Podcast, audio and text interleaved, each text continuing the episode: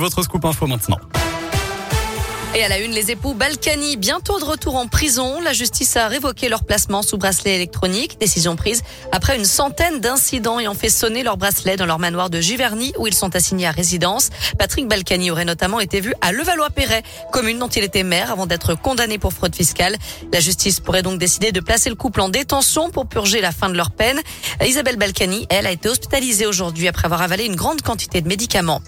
La suite du procès de Nordal Lelandais aux assises de l'Isère à Grenoble. Après avoir examiné la personnalité de l'accusé, la Cour s'intéresse aujourd'hui au déroulement des faits le soir du meurtre de Maëlys en 2017 à Pont-de-Beauvoisin.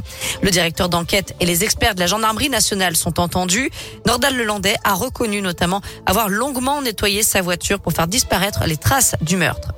Un colis suspect en gare de Lyon-Pardieu cet après-midi. Plusieurs lignes de bus des TCL et le tram T1 ont été perturbées. Rassurez-vous, tout est rentré dans l'ordre il y a quelques minutes. Et puis bientôt un million de vaccinations contre le Covid effectuées aux hospices civils de Lyon. Depuis la première piqûre réalisée le 28 décembre 2020, le CHU a effectué à lui seul un tiers des injections réalisées dans le département du Rhône. La millionième vaccination sera réalisée demain matin. Dans le reste de l'actu en France, la justice confirme la condamnation de Tariq Ramadan pour avoir révélé l'identité d'une des femmes qu'il accuse de l'avoir violée dans une chambre d'hôtel à Lyon. L'islamologue suisse devra donc s'acquitter d'une amende de 1000 euros. Je rappelle qu'il est mis en examen pour des viols commis sur cinq femmes, des faits qu'il conteste. Un mot de foot. Dans deux jours, l'Olympique lyonnais se déplace sur la pelouse de Monaco pour la 21e journée de Ligue 1. L'occasion peut-être pour les recrues de jouer leur premier match avec l'OL. Arrivé dimanche à Lyon, Romain Fèvre et Tanguy Dombele ont été présentés officiellement hier.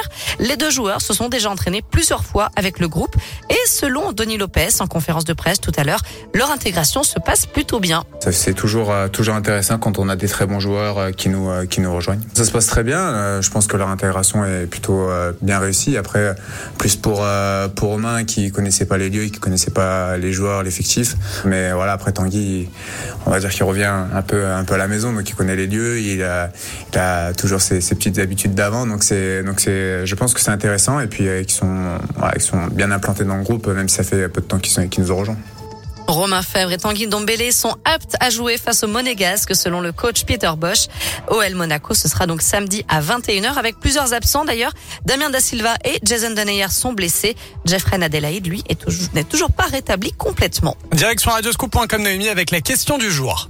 La fin du masque en intérieur au printemps, est-ce réaliste? Eh bien, vous répondez oui à 54%.